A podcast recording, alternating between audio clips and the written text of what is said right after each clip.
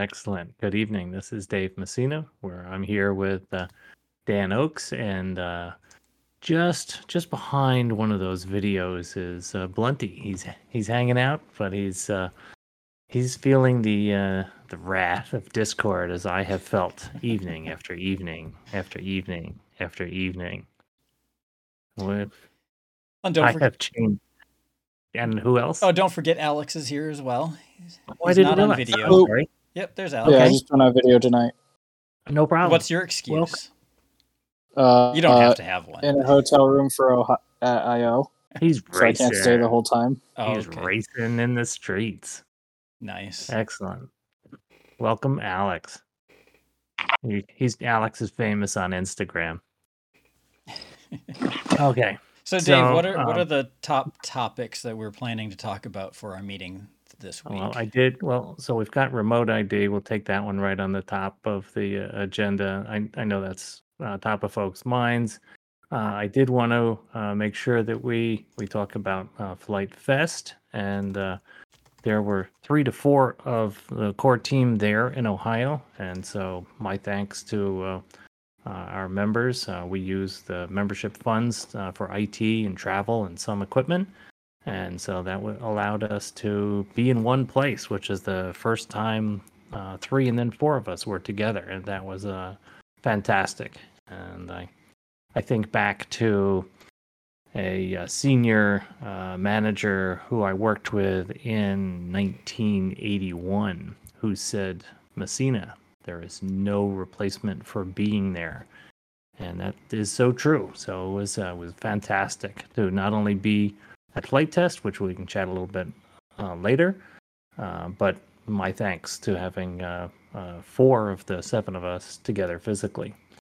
Uh, and so everyone knows we all we get to when on the off week we do these town halls every other week. On the off week we get together as a team uh, for a business meeting. So we do see a lot of each other, but uh, it's typically electronically.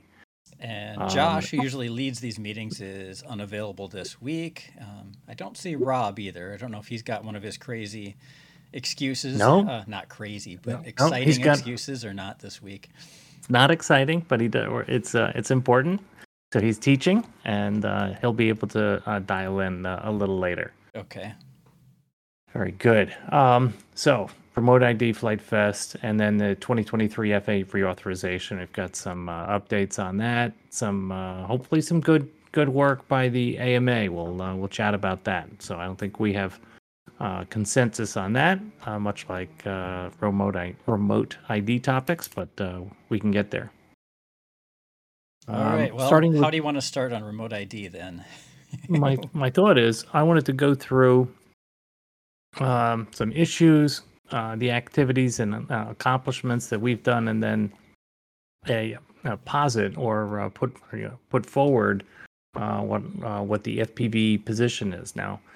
To everyone on the on the call, we've not had an opportunity you know, to go through and create a single document. So among us, we really work to consensus. We try to listen to the community, seek input, and then gain consensus among uh, the seven of us before we put something out as uh, the FPVFC position. So we'll we can get there and talk about it um, among us. The, Um, he's making a reference to a video game, probably. Ah. I think. that's that's my guess. is he's being entertaining. Okay. Um, yeah, I'm probably uh, two generations out to understand the reference. Um, so the, uh, we wanted to quick go through what we feel are the uh, the issues, and we've seen uh, and looked at a ton of uh, remote ID videos. Um, a number of them are posted uh, on our, or the thumbnails are posted on our FAA regulation channel in our Discord. And I, I've asked if um, you post a video and and you have the opportunity to watch the video, could you uh, add in a couple of the the key points? What are the key issues that uh, the individuals are bringing out? What are the key ideas that they had? Uh, one of the videos that I watched was by uh, Super Deluxe, a team on the on the West Coast, and uh, uh, they brought forward a couple good ideas. One of which was, gosh, it would you know they feel that the FAA may uh, scapegoat uh, individuals, and would be great if someone put together a uh, lawyer or legal defense fund uh, because we can anticipate that uh, someone is going to be dragged in. They also had the premise that uh, remote ID will be solved in the U.S. courts and not on global YouTube. So that was, I thought, yeah, insightful. So if you have, if you if you're posting up a video uh, anywhere on any of our social media, please add a couple points. You know, um, n- not just a copy. Oh, saw this, saw this video. Yep, we saw it too. Um, but uh, what do you think? You know, what what made sense to you? What resonates with you? Uh, so to me, uh, and starting the list is the uh, the first issue is the the location of the po- of the remote pilot is also part of remote ID message element. So of course, uh, it's a static element with uh, a recreational remote ID, and if you're using a standard remote ID like a Nevada. Uh, it's a dynamic. So if if you as the pilot or operator are moving around, uh, with a standard remote ID, uh, it will sense your movement, and that will be part of the uh, remote ID element. With a recreational or broadcast module, uh, it's static. It's the takeoff location, uh, but it's still, uh, unless you start moving, it's a good indication of where you are as the pilot. And um, Vic Moss uh, has taken this as a cause celeb, and rightfully so. Uh, we've had a number of um, Part 107 pilots across the country assaulted, and uh, he's taken this to uh, the FAA numerous times. Every, every conversation Vic has with the FAA, he brings this up. We thank him for that. Um, so that to us is a, a, a serious um, issue. We know uh, this; it falls on deaf ears so far, and we know that the answer coming from uh, the FAA is that this is because of uh, a DHS, Department of Homeland Security requirements. Um, the issues that um, that uh, under the issues, the secondary is that we really feel that there should be exceptions for FPV racing, for uh, extended uh, video line of sight. I'll define that in a minute, and then shielded operations. So E EVLOS is something that we talked about in the Beyond Visual Line of Sight Aviation Rulemaking Committee, and uh, it is um, uh, beyond visual line of sight that it's common sense. So I can fly a bando, and so momentarily my drone is not uh, in sight. I can fly behind a building uh, momentarily, and and that's not a problem. That is of course there any is, kind of specific distance listed for EVLOS, or we I um to remember. Yes, is the is the Yeah, short I thought, answer. I thought they were sort of an agreed upon distance, but that I'm sure that's up for debate. Uh, yes, yeah, everybody we- has I'm a different remember. definition, but I Yeah, thought it was pretty two- far. I think it was two miles, which was consistent with the um, Pathfinder report, which was 2.3 miles. So I think it's in that magnitude. It, it was much farther than uh, than we had uh, anticipated. Yeah. So if you think of an EVLOS operation, so ba- basically, if you're flying anywhere within two miles of yourself, don't consider that beyond your visual line of sight. That that's all should be v- visual line of sight rules. Right. Now in the, in the UK, they're changing uh, visual line of sight to be that you have to be able to recognize the orientation of the of the drone. So wouldn't surprise me if the FAA tries to adopt that. But that's not the case right now. We've definitely heard Halfway. FAA employees feel that way. Yes. Uh, the, the third area, You guys mind if I chime in on that real quick? please, please. So uh, I was telling you guys last week. I actually work in the commercial and R and D, like scientific environment for drones and such. So I fly much bigger, heavier, longer range, etc. Uh, and one of the rules, actually, for BVLOS stuff, uh, does do the same thing. I believe is what you're saying. The UK is is you do have to maintain that you can see the aircraft and may be able to at least make an educated guess of what orientation it's actually in. Yes. So I wouldn't be surprised if they bridge that gap over to the hobby side for BVLOS stuff, in, in exactly like you guys are saying, uh, Great. to where you have to see that. Yep.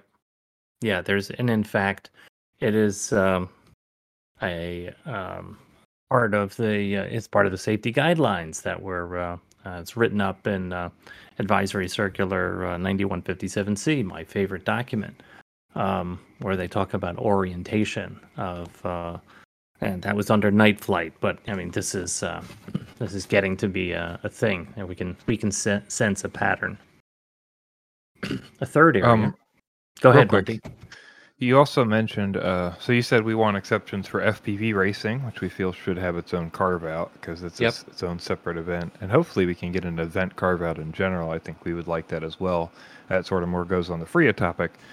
But also um, shielded operations for people who don't know, right? Shielded operations is basically, um, I don't know the exact definition, but basically I think about it like in the places where it's not obvious that you would have aircraft flying. Like if I'm in my backyard under the tree line, like there shouldn't be aircraft present in that area. Or if I'm at the park under the tree line, right, there shouldn't be an aircraft there. And the idea should be that, that because that's shielded from, you know, those aircraft, then that should be a place I can fly, right? Right. and that's a uh, man-made or natural structure, so a tree or a building.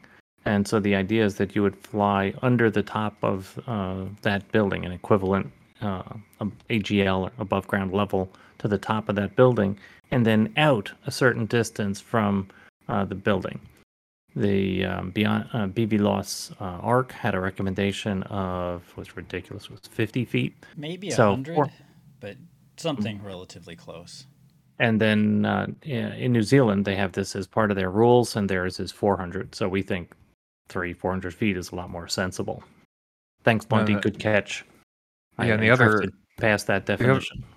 the other unfortunate thing too is that uh, so far we've seen sort of the response because we got the BVLOS uh, request for answer responses. I can't remember what it's called, but basically they put out the BVLOS document that had a bunch of questions in it for people, and it seemed like in part of that document there was uh, they were suggesting that you would still need detect and avoid, and so part of our issue here for shielded operations, I think we wouldn't want to have to add sp- specific hardware so that we have detect and avoid for aircraft. Good point. Yeah. Uh, absolutely the the case, and it was the comments on the BVLOS uh, document that was uh, okay due June 14, and we submitted comments on June 12. Yep. Yes. Good, Alex. Any uh, any uh, additions, comments, or edits? Nope. Okay. And uh, over on YouTube, XJet's just giving us the definition in New Zealand that it for shielded operations, it's no higher than the tallest object and no more than 100 meters or 330-ish feet from that object.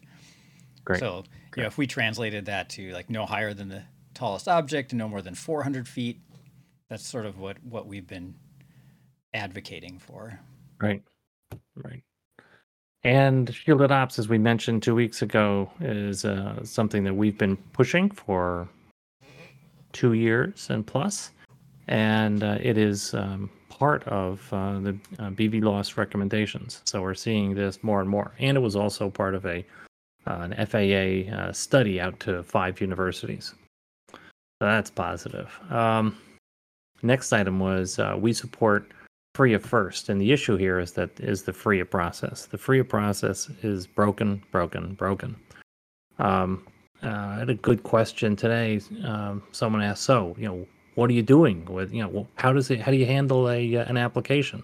So we're submitting applications. Um, we're telling the uh, the applicants, uh, and uh, so as everyone uh, just to go over this same subject, unless it's an educational institution, an application for a FRIA, an FAA recognized identification area has to be placed through a community based organization. We're one of the four CBOs, so we can submit applications.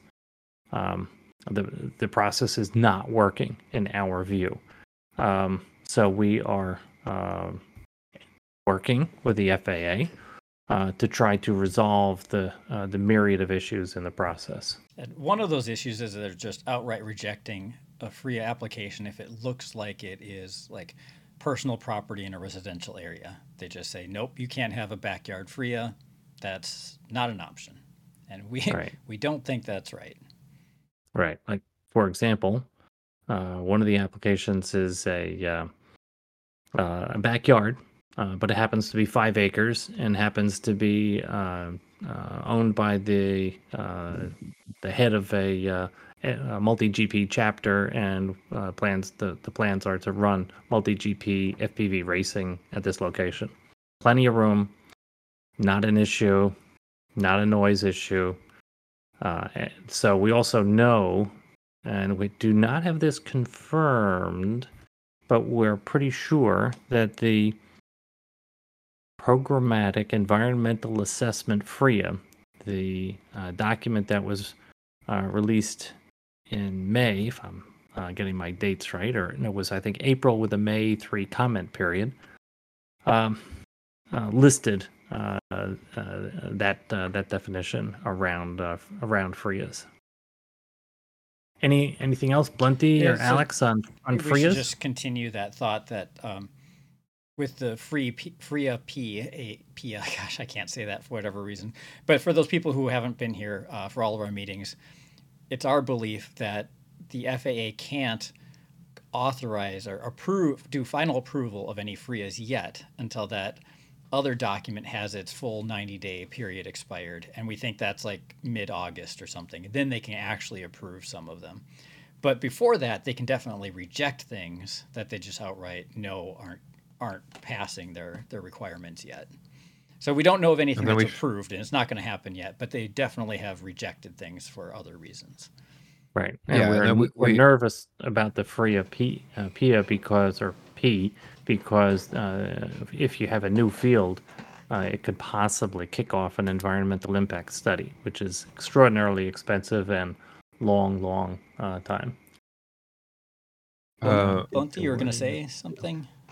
Yeah, so uh, basically, the, the only uh, exception to that is the FRIA PEA has a section that if it's es- essentially something about if it's an existing flying site, that it can be, uh, you know, basically because people have already been doing things there, you can ignore a large part of that process. And we don't know, uh, we're, assumingly, from what we've seen and how we know these things have been done, we, we're assuming that it's been written as such so that the AMA can bypass their fields through this process. But we don't know necessarily how they'll apply this um, to every other situation, right? Yeah, it depends on how Um, you Mhm. read those words and exist someplace that people are currently flying. Okay, I'm currently flying in my backyard, so that counts as an existing flying site, right? Or As I'm with, sure the FAA won't see it that way. yeah, as with many of these other wordings in these bills and things uh, and rules, it's very vague and is up to interpretation typically. Uh, Meat asked, did the wording of the bill say it had to be non-residential? It did not say it had to be non-residential. the Um, was- advisory circular uh, did have uh, language in it that said that uh, uh, it, it would, this is you know tended you know there there was a um, a weasel worded uh, couple of uh, sentences that that said that they would likely not approve a personal residence and there was a, uh, a leaning toward a um, uh, an area that was used by a group and so it's like Yeah, so and that's and a reminder that advisory circulars are not rulemaking documents. They're more of like a way for us to understand how they're interpreting and what they're recommending. Right Um, it's not rulemaking, but because the wording is so vague originally, it becomes rulemaking in such that they're kind of telling us like, here's how we're going to judge these Right. things because we have the room to judge them this way. you know. Right. Yeah, that's and so we have mandates from Congress. Congress is the only body in this uh, country that can make laws. We have agencies that make rules, and eh, the rules uh, uh, can uh, r- a violation of a rule can result in a civil penalty, not a criminal. That's where laws come in. So we will try to make sure that our uh, language is consistent with that. So this was this came out of a rule and then uh, an NAC, and as uh, just as Blunty said, not a not a rule. Okay, then the next one is One- go ahead. Uh, one thing I wanted to add with FRIAs is as of now, there I've had at least three FRIAs denied. One of which is the one we talked about. Uh, the other one, another one was my backyard, which was expected to get a timeline on when the FAA would start looking at it. So the FAA is actively looking at it. Uh, another one was I don't remember what it was, but I think it was the same general issue of backyards. Oh, it was Joshua Bardwell's Bardwell. and his being a backyard and not really being a community flying site. Uh, however, I do have two FRIA applications that are under review and have not been denied yet, which Yeah. I think is a good sign, at least, saying that those are more than likely to get approved Right. because they so- haven't been denied yet through an automatic denial process that the FAA seems to have. Right. And uh, the, you're making a great point, Alex, in terms of the, the timeline to approval. When we first spoke with the FAA, they said, "Well, we have no uh, service level a level of agreement on how quickly we will handle these uh, applications, but we're hoping that it's within four months." Uh, it turns out it was closer to about six months before we heard uh, even the first peep, and there's still uh, a fair number of applications that uh, were submitted longer than six months ago and have had absolutely no uh, no comment, no no response, no hey we got it, hey we're working, nothing. It's a part of the uh, part of the the broken process. Okay, I'm just reading a post. Okay, let me get back to this. All right. Um, thank you for jumping in, Alex and Blunty. Um,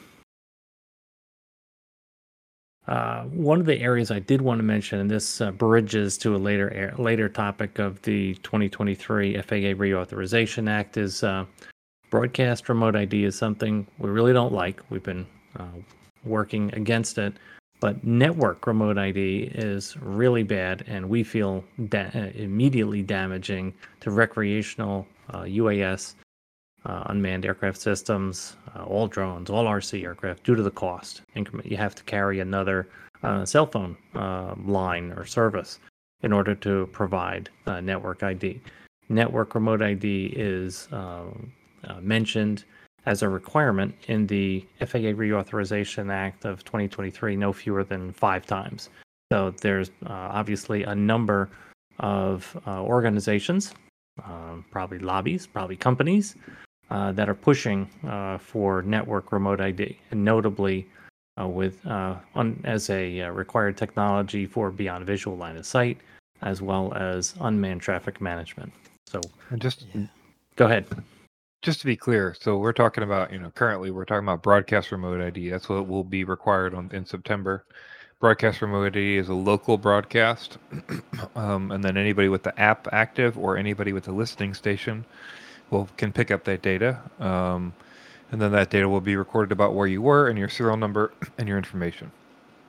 Network ID is essentially you need to have an active connection to a network. So that means like uh, a phone like 4G or active on a local Wi-Fi or something like that, so that you are, are constantly broadcasting that remote ID information to a server, and then that server is sending back information.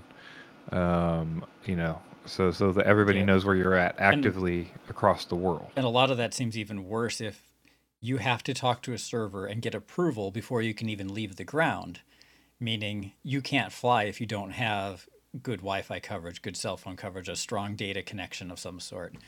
And uh, obviously, a lot of the people who are pushing for this don't live in places like I do, where you know you, you go out into the, the nearest trails or hills and there's no cell phone signal. You have no way, I mean, unless you're going to carry like a Starlink satellite dish with you and wait for it to set up and connect. Like you're you're not getting a network connection out there, and that's where a lot of people fly. And for anybody who wasn't following this whole remote ID process, the original proposed, the NPRM for remote ID, included this uh, network remote ID. So we can see at least what we think they were going to do, right, or what they plan to do, and how they would lay it out. And what we saw before was exactly what Dan is describing, where you literally on your own property, five acres into your field, would still need to have some kind of network access remote ID to fly your drone legally. That was what the original rules were. Right. Um, And what else the, uh, we saw in the in the remote ID rules and stuff? uh, There was a lot of um, network remote ID, you know, not yet.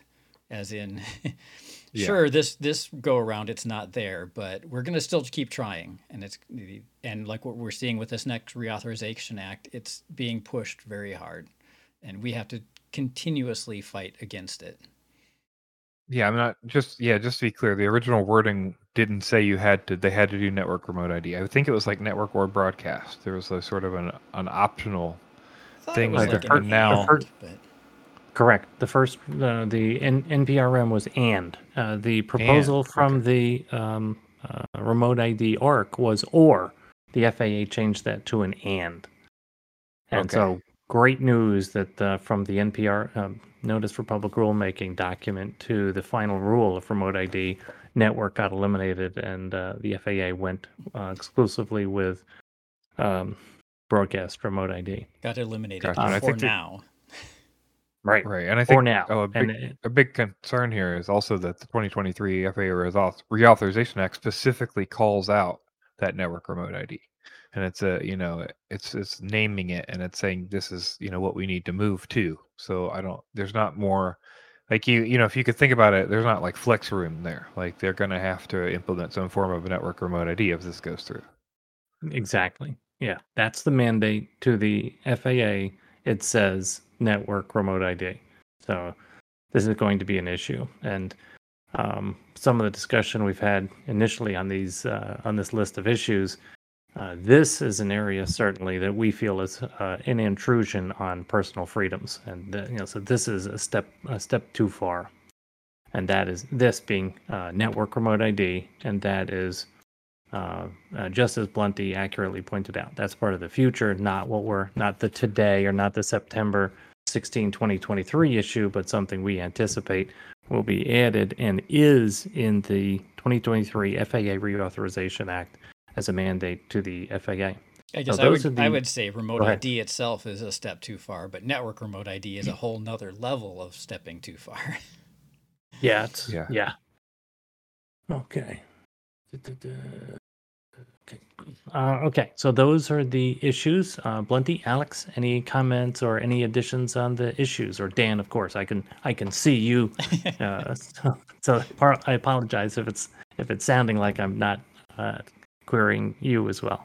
Um, I I would just know. throw out there really quick that I'm I'm also concerned that uh, even with broadcast remote ID, that there will be at least in some locations people recording that and sending it to the internet. So it's it's not the same as network remote ID where you can't fly if you don't have it, but the history of your flight could still easily be recorded for the world to see forever if you're somewhere where someone's tracking that information. Right. Right. And a good analogy is, you know, if if someone were to say that's impossible, that would never happen. Well, check out search on FlightAware, and this is a really clever company. And uh, if you want to um, listen uh, and uh, monitor uh, ADSB, uh, where aircraft are in your area, um, pick up a an inexpensive setup for FlightAware and sign in, and that's exactly what they're doing. Is they're uh, sniffing uh, all ADSB, which is a broadcast from aircraft, and it's uh, their squawk of location, their identification, uh, where they're going, etc. And you have that for much more than the much much larger radius, like the entire country, instead of just a 25 mile radius of the trans ADSB transmitter. So it's happening today with other broadcast technology. Dan makes a a very good point. Okay. Um, the second area I wanted to mention, and did, so did Alex uh, have something he was going to jump in with? oh, I'm sorry, Alex, didn't mean to I step. I feel was like I- jumping in to say I didn't have anything. Oh, Okay. Sorry. point of order. Point of order. I don't have any additional comments. Um, addition. uh, I just wanted to. So the second area. So I we mentioned we've discussed issues. We've got. Um, then I'd like to talk through um, the activities and accomplishments as well as, and then third, what's uh, what's the tentative or uh, hypothetical set of uh, positions. Um, so I, we won't belabor the point. Uh, uh, the first list of accomplishments, and we need to update it, is on our website. And we've been at this for four years, and uh, we have gotten some uh, some changes made, um, and notably our involvement in ro- remote ID. Um, uh, for from a full disclosure perspective, is that um, uh, I'm a working member on the ASTM Remote ID Working Group. We meet uh, again tomorrow. There's an FAA recommended change to the means of compliance. Uh, we worked, uh, Dan and I sat on the Beyond Visual Line of Sight uh, Aviation Rulemaking Committee, uh, and uh, we are working with Flite Test on a uh, broadcast remote ID module. We remain all volunteer, and we are a not for profit. So um, we welcome any um, any discussion on how we how we operate and how how we put forward. But there's a long list of accomplishments on our website. Um, in addition uh, to those, uh, we will be evaluating remote ID modules that we can get a hold of, and we will not be doing exotic lab tests, but practical um, tests. Uh, how how easy are they to set up? How big is it? How much does it weigh? We can probably measure uh, the power draw. Um, what's the physical size? What's the what are the antenna requirements, etc. And uh, then run some uh, practical um, external uh, tests. For example, uh, Alex is asking for several uh, modules uh, each time we evaluate a, uh, a remote remote ID broadcast module, so they can put them in a race. So, what's the interference uh, if you if we do have to have a broadcast remote ID module for a racer?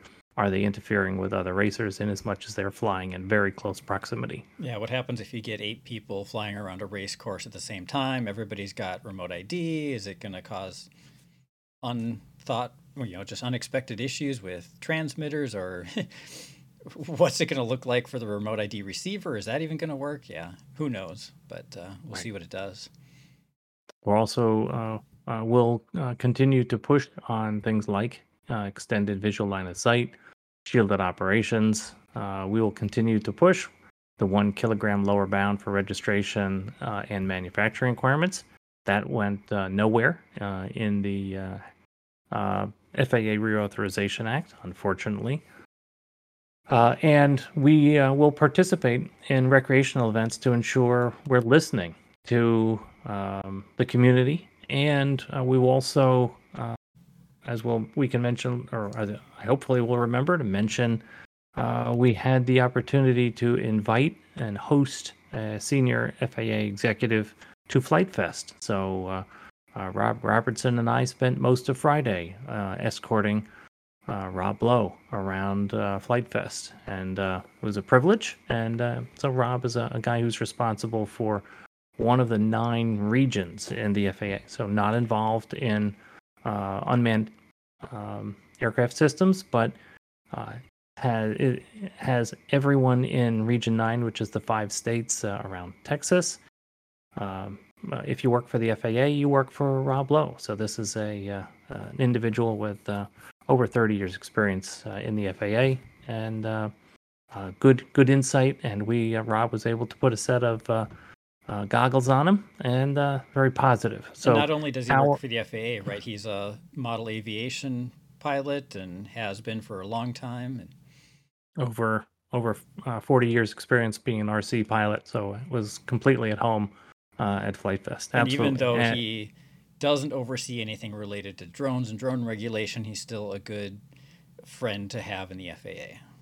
Knows a lot of folks, and uh, so he's also uh, very uh, big in FAA STEM, which is important to us. Okay, so those are our activities and accomplishments. Uh, Blunty, Alex, anything I missed or you wanted to add?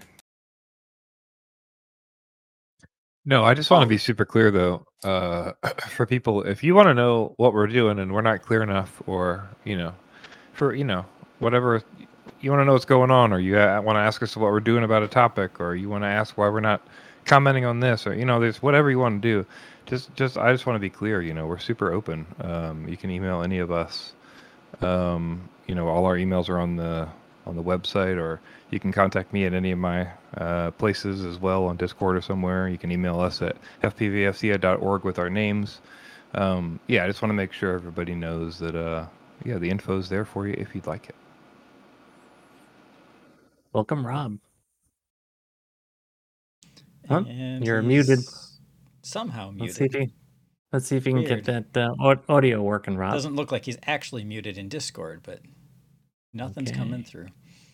All It's all right. You've got 20 more minutes to see if you can get it working. So the the FPV F, uh, FC position uh, then is uh, so you know where do where you know what do we think is uh, uh, critically important? Uh, first, the philosophy of FRIA first, and so by that what we mean is the FAA has estimated that they that there is a need for approximately four thousand uh, FRIAs.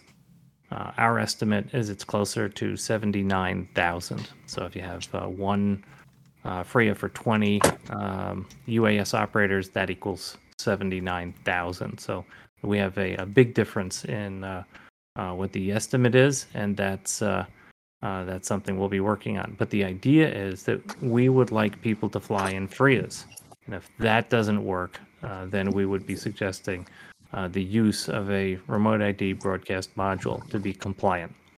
We also suggest to be aware of the regulations. For example, I was chatting with uh, at Flite Fest a, uh commercial pilot, and uh, flies uh, small airlines for uh, for a living. And if he uh, gets a violation on his Part 107 or something to do with 44809 recreational, that can impact the FAA can pull his airline pilot certificate. So being aware of the regulations is we feel is important.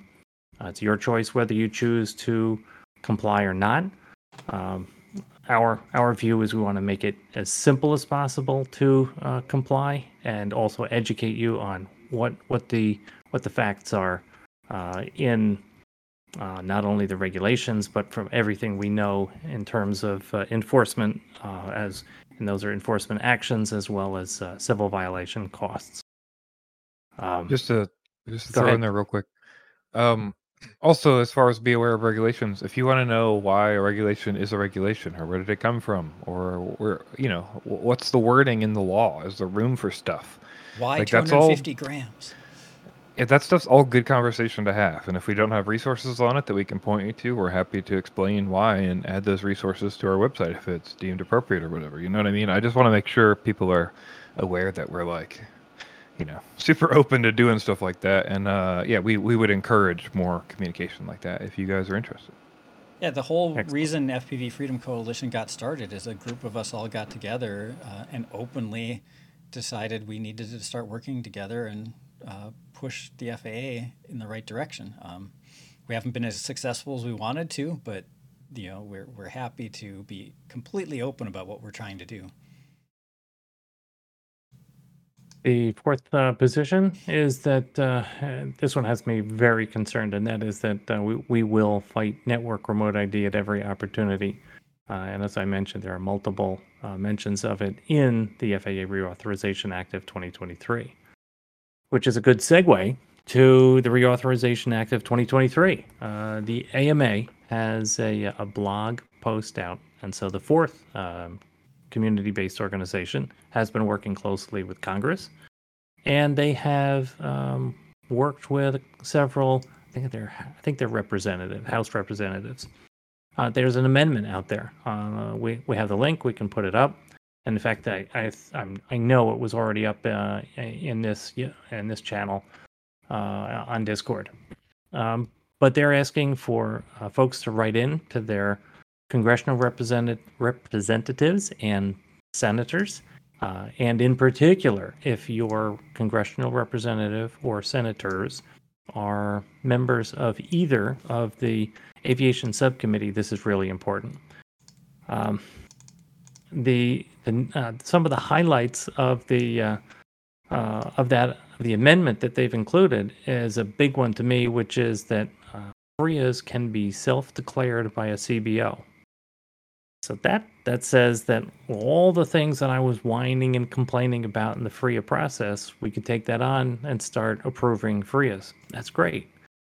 So what has to be done for us to get there? Well, the bill has to go. The amendment has to be incorporated into the bill that gets passed and say it's I'm pretty sure it's the House.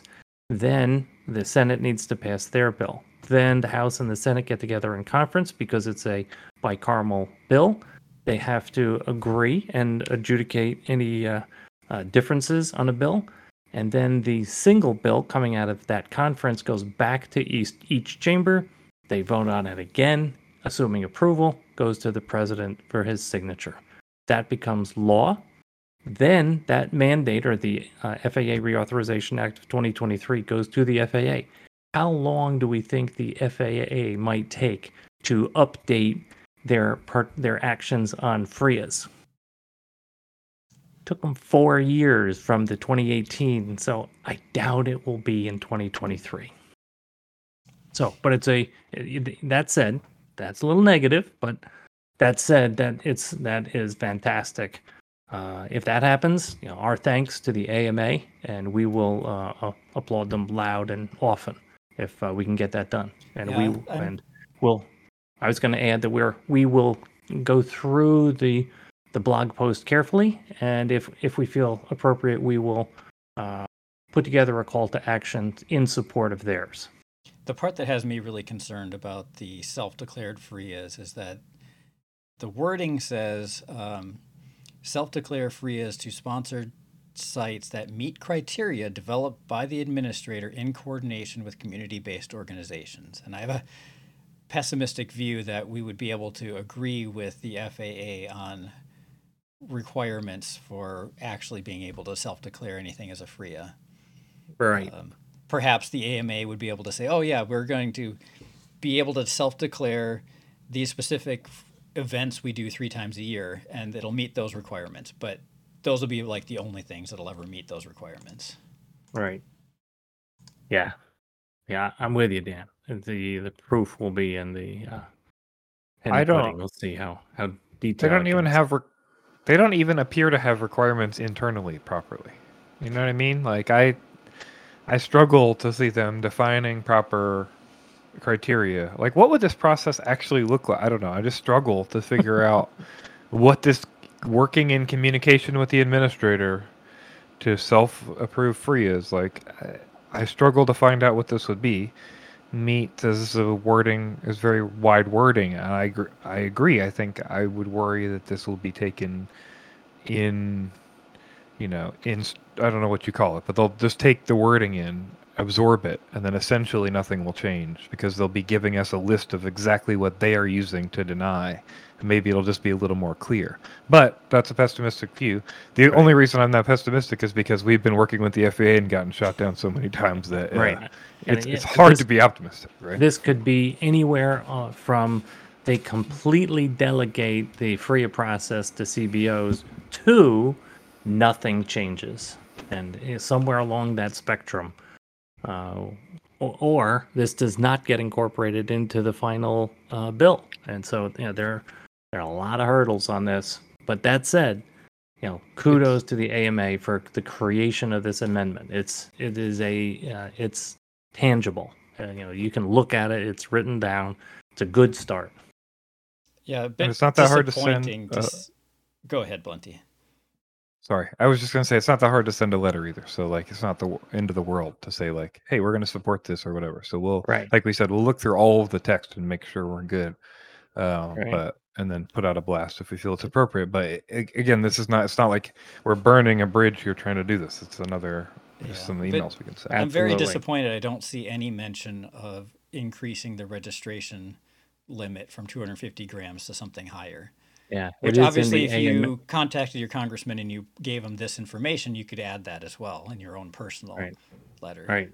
Yeah, and it was mentioned in the uh, AMA's FAQ on this topic where they said, you know, will there be a, a, the lower bound uh, raised to one kilogram? And the response is no. Neither the House or the Senate wanted to take that up, which is very disappointing to us.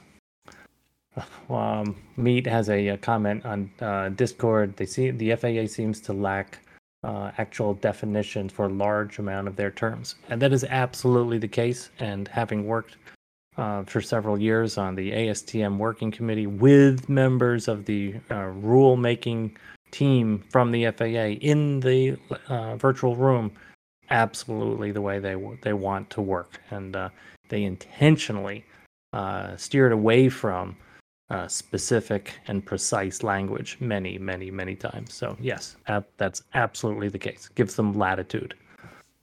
Um, okay, uh, that that was the remote ID. It. Uh, I'm exhausted. Other Uh, questions about remote ID that people might have. Um, there's obviously a lot of people talking about it, a lot of YouTube videos. There's a, some amount of misinformation going around, but not too much. I mean, it, Right. it- there's a lot of nuance to it. There's a lot of complications. People forget that Part 107 operations doesn't matter the size, and recreational I'll- operations are slightly different. Right, think and we part hear of things the- like "It's the law. You're a criminal." No, and no. It's a rule, and you can be guilty of a civil violation. So I yeah, I think one of the hardest things is actually knowing, understanding like what the rules are at a time for the person and where you're flying and how it's going if you're not like absorbed in stuff all the time. That's well said. There was a, Blunty. There was a question from the group. Yeah, I was just curious if like the this remote ID is going to be transmitting some kind of signal. Is that signal have been, has that been cleared through the FCC?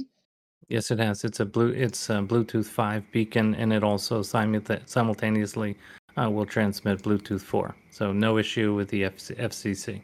Right. Yeah, yeah.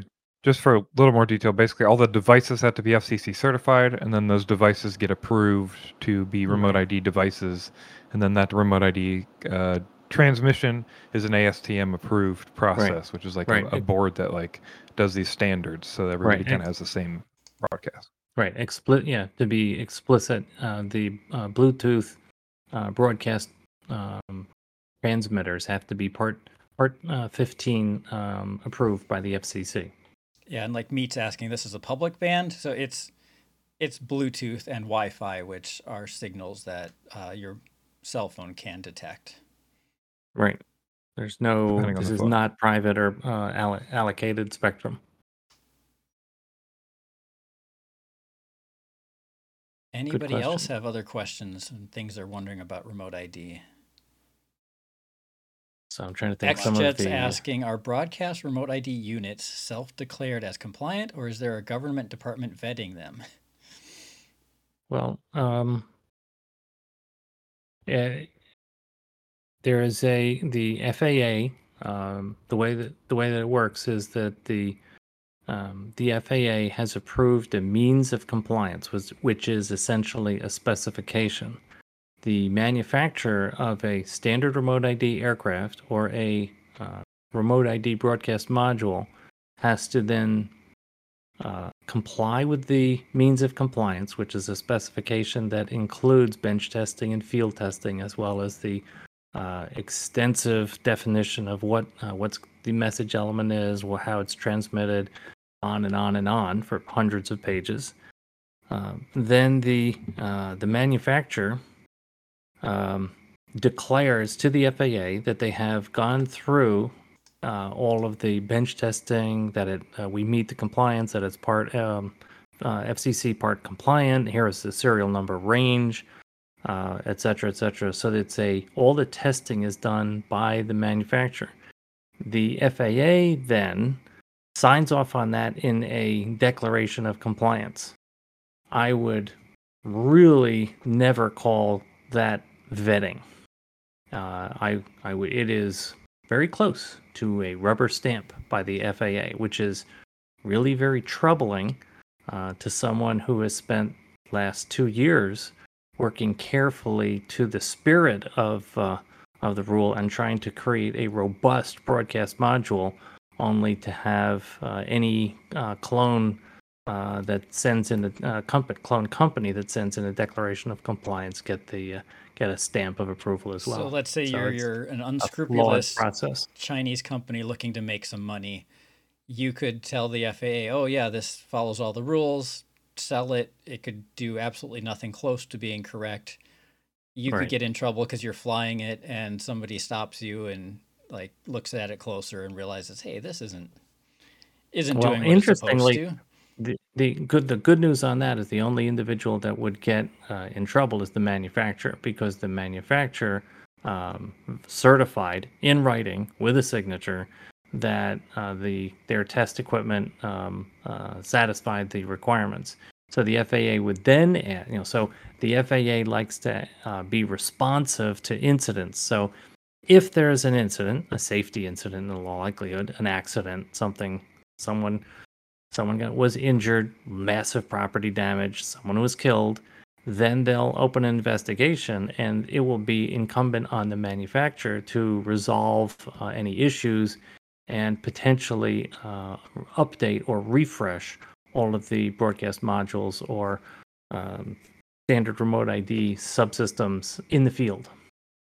And as has been mentioned quite a few times, there's nothing in this signal that prevents anyone from spoofing it or pretending to be somebody else's drone or just broadcasting a random serial number or creating a broadcast of thousands of drones in the area that are all fake. There's there's nothing the FAA can do to stop that. Like, That's right. And the you know, would that be a violation of the regulations? Yes. You know, is there um, the the limit of um, tamper resistance is just that. It is yet another vague phrase by, from the FAA, um, so that we we do know that you know a completely open source uh, solution to remote ID would not be approved. But short of that, uh, uh, there there's not a lot of protections. Uh, let's see. Shawnee D was asking if there's any updates on the self-built options for Part 107 flights. Alex replied, no, there's no update. So we can reiterate again if you build a drone today and you're planning on building that to fly a Part 107 operation, you can't satisfy remote ID by buying a module and putting it on there. You have to have right. a fully standard remote ID compliant drone where your transmitter transmits your location through the drone at all times, and that's extremely difficult or currently impossible for any hobbyist to jump through all those hoops and make that happen. Right. Now there it's eh, there are ways to get it done. And so there are a number of smaller drone manufacturers across the country who are wrestling with this. And so uh, we've been uh, talking to some of these folks, you know, uh, with suggestions, and there's some great. We've been in touch with Betaflight development and ArduPilot development, and so there's some great suggestions. It is a non-trivial effort, just as Dan said. So it, it, it, you if you're creating your own, you're building your own DIY drone, it's going to be Part 107. It has to be standard remote ID. It is a non trivial effort. And if you have more questions on that, it's a, a, topic we have studied in quite some depth. You know, would welcome the questions. And the other comment, the FAA will do exactly what Homeland Security tells them to. That has been our finding, and that was exactly the example in the um, vertical accuracy of the standard remote ID ground control station. So the, the location of the operator has a vertical accuracy of 15 feet requirement. That's the tightest GPS uh, location of any vehicle in the world and by a, by an order of magnitude. And that's basically Airline. because they want to know if you're flying from the middle of a of a building to know exactly which floor you're on, right? Or at least narrow exactly it down right. pretty close. Exactly for right which floor. Uh, Bitsbytes points out in chat you would need to file a declaration of compliance if you were attempting to do this and you wanted to go through all the hoops and do all the crazy paperwork and stuff to get yourself done you could do all of that, but it would also subject you to the liability that would normally be on the manufacturer, right? Because like you talked doubt. about, because if it, that stuff it, is wrong, you know, that it's on the manufacturer if it's wrong, and now right. it's on and, you. And there's the next step of liability because a um, standard remote ID aircraft is subpart F, which is a vaguely defined manufacturing and production set of requirements from the FAA, and it's that vagueness that freaks out all of the uh, advanced air mobility people when they're trying to get type certification created, and they're they come up against uh, a, essentially a, a vague set of manufacturing requirements. But uh, BitsBytes is absolutely correct. So, so there is a lower level of liability with a broadcast module. Uh, it is not uh, subject to subpart F manufacturing requirements. It's a um, good thing. Jason on YouTube is asking if there's any idea what the options are for Flite Fest next year, since the field won't be a FRIA, they assume. Did uh, did that come up at all this year during Flite Fest? Oh yes. Um, Great question. I assume the Uh, answer is we don't know yet, but they're working on multiple possibilities. Right. Uh, yes, that that is exactly right. We don't know. We uh, we will work with FDCA and Flite Test uh, to do anything we can to help. Uh, they're working it. Uh, this is a, uh, a a topic of conversation every time we talk to the FAA, and so this is so. What are you doing about large events? And uh, prior to the issuance of 9157C, the FAA said we will handle uh, we are working on a process that will support uh, a FRIA like capability for events, and that will include FPV racing. Then we got 9157C, and it it explicitly excluded those things. So Yeah, it was a long time ago they mentioned they were working on something for races, and we've heard nothing have their- since then. right, they have their best people working on it. Another thing with that is Flite Fest is at Fury Airport, which is an airport. Uh, it's a private airport, but still an airport nonetheless. Uh, we've also applied for another airport that's local to me where there's flying at.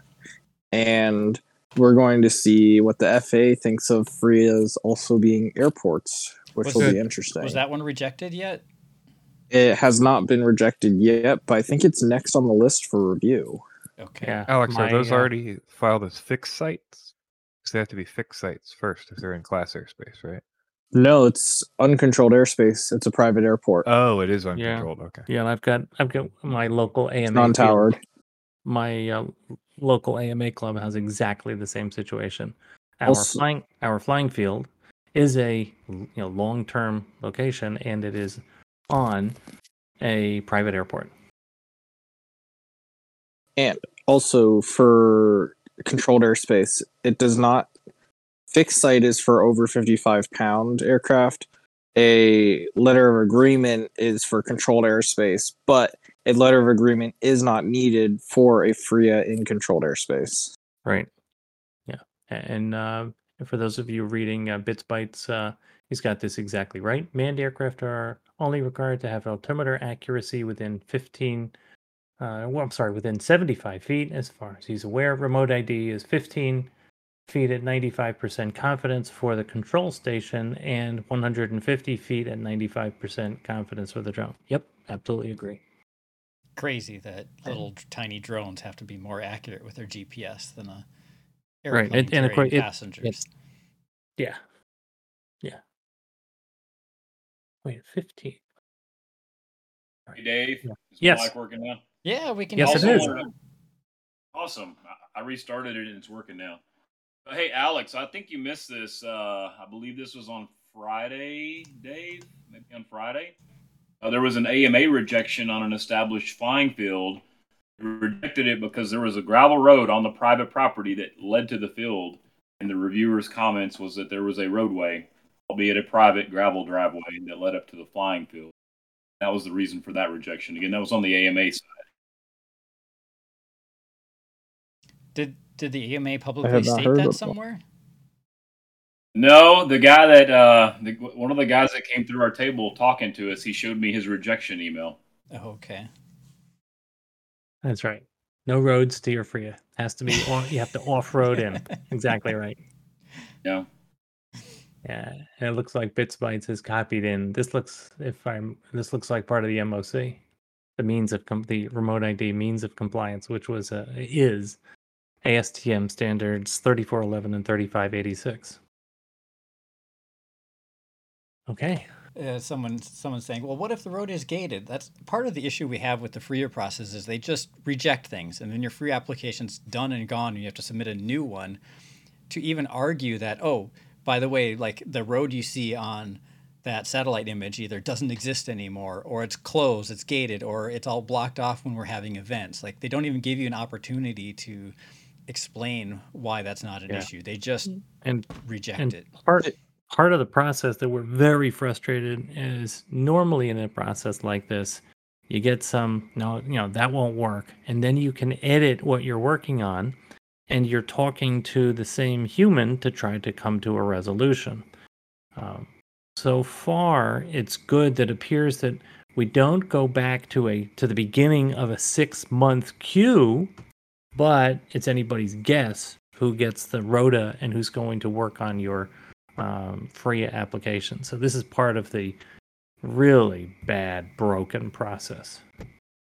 As to what Dan was saying, is even the the free applications ask for a primary point of contact to be contacted on the FRIA, and in any in all of the denials we've seen, no one has been contacted. Yeah, when you're filling out your Oh. application, they specifically say, who should we contact if we have questions about your FRIA application? Oh, but by the way, we're just going to ignore them, but put Right. it in here. And anyway. what, what what they're also ignoring, and and one of the other CBOs was explicitly given uh, tips and techniques on how to fill out the FRIA application. Make sure you fill in the you know, the uh, writing, you know, so that there's you know explaining what the you know what the situation is. And it's been our observation that it, that that is freak the FAA frequently ignores any of the writing parts of the FRIA application. Very true. part of a broke broken process. In the one for the MultiGP chapter that was denied in someone's backyard, we explained that there are races there and it's held at that location, and it Right. was still denied as a not a community flying site. Right. Looks like bits and bytes must be uh, involved in uh, this pretty deeply. Having access to the uh, to the, the specs. Okay, it's good. Good, and the more people that know the details, the better we can help uh, other folks. Uh, in my own AMA club, I've uh, uh, answered questions. Uh, I made sure I'm at a couple of club meetings and uh, just sat and answered questions uh, that's that's helpful. Most every well, a lot of folks on this call, you're really knowledgeable, and please spread the uh, spread the facts. Well, I think we've spent almost an hour now on remote ID. so And we are over. we should We're over our- probably hit our other topics very briefly and uh, just point out that we're always available to answer anybody's questions about remote ID, whether you send them via email or Discord chat or Facebook or whatever. Any anytime you want to ask us questions, we'd be happy to try and answer them the best we can. So why don't we close on the well? How about one of the articles? There was the one article that was uh, about a, a sinkhole. There was a, a young man discovered an overturned car. Uh, let's Can see, you I think I got that one here. So, so Rob Eagle Eye picked up on this one instantly. This the one? Let's see if we can, if we can see it. Yeah, it says two people were trapped upside down in a sinkhole and That's water it. was filling their car. A teenager with a drone with a a teenager with a drone hobby. Okay. So it was a Yeah. hobbyist. Recreational flyer saved them. Right. So if you as you scan through the text, the young man is this was flying uh, for some uh, period of time, and he's uh, he flew his drone, and um, you know, the uh, the sinkhole was about uh, two miles away from uh, uh, where he was uh, located, and beyond visual line of sight. That's what that's what Rob picked up on immediately. So we're hoping that this uh, young man who saved, who was responsible for saving two people's lives, this is absolutely a drones doing good story. Uh, we wanted to close on it because it is a little, little bit of irony. Hopefully, he does not get a uh, an infraction for flying beyond uh, beyond line of sight. Although it would not be beyond extended beyond visual line of sight, right? Or EVLOS. Yes, that's right. It's within 2.3 miles, and he was, you know, momentarily, you know, the uh, the aircraft was out of sight. But you know, there we go. The FAA punishes every good deed. All right. Anything else around the room? Blunty, Alex, of course, Rob and Dan. Oh, you, And you- someone's asking for a link for that. Of course, I've got a link for that that I can share. Okay. Other, We'll have other to save uh, our other news items for two weeks from now, and Yes. we'll have to wait two more weeks before we can hear all about your experiences at Flite Fest last weekend, and another great. two weeks till we hear more about um, the 2023 Reauthorization Act, where that's at. Yeah. Although we talked a we'll- little bit about that with the amendments from the AMA. and we'll yeah we'll have a we'll have a consolidated view of what we think is a, a good way forward and recommendations for the FPVFC community. And I, I a hunch it's um, like Blunty said, it's easy enough to send a memo, so chances are we'll be in support. Anything else? Excellent. Thanks for good discussion, good questions, and uh, have a good evening. Take care, everyone. Thanks, everybody. See you in a See couple you guys weeks. later.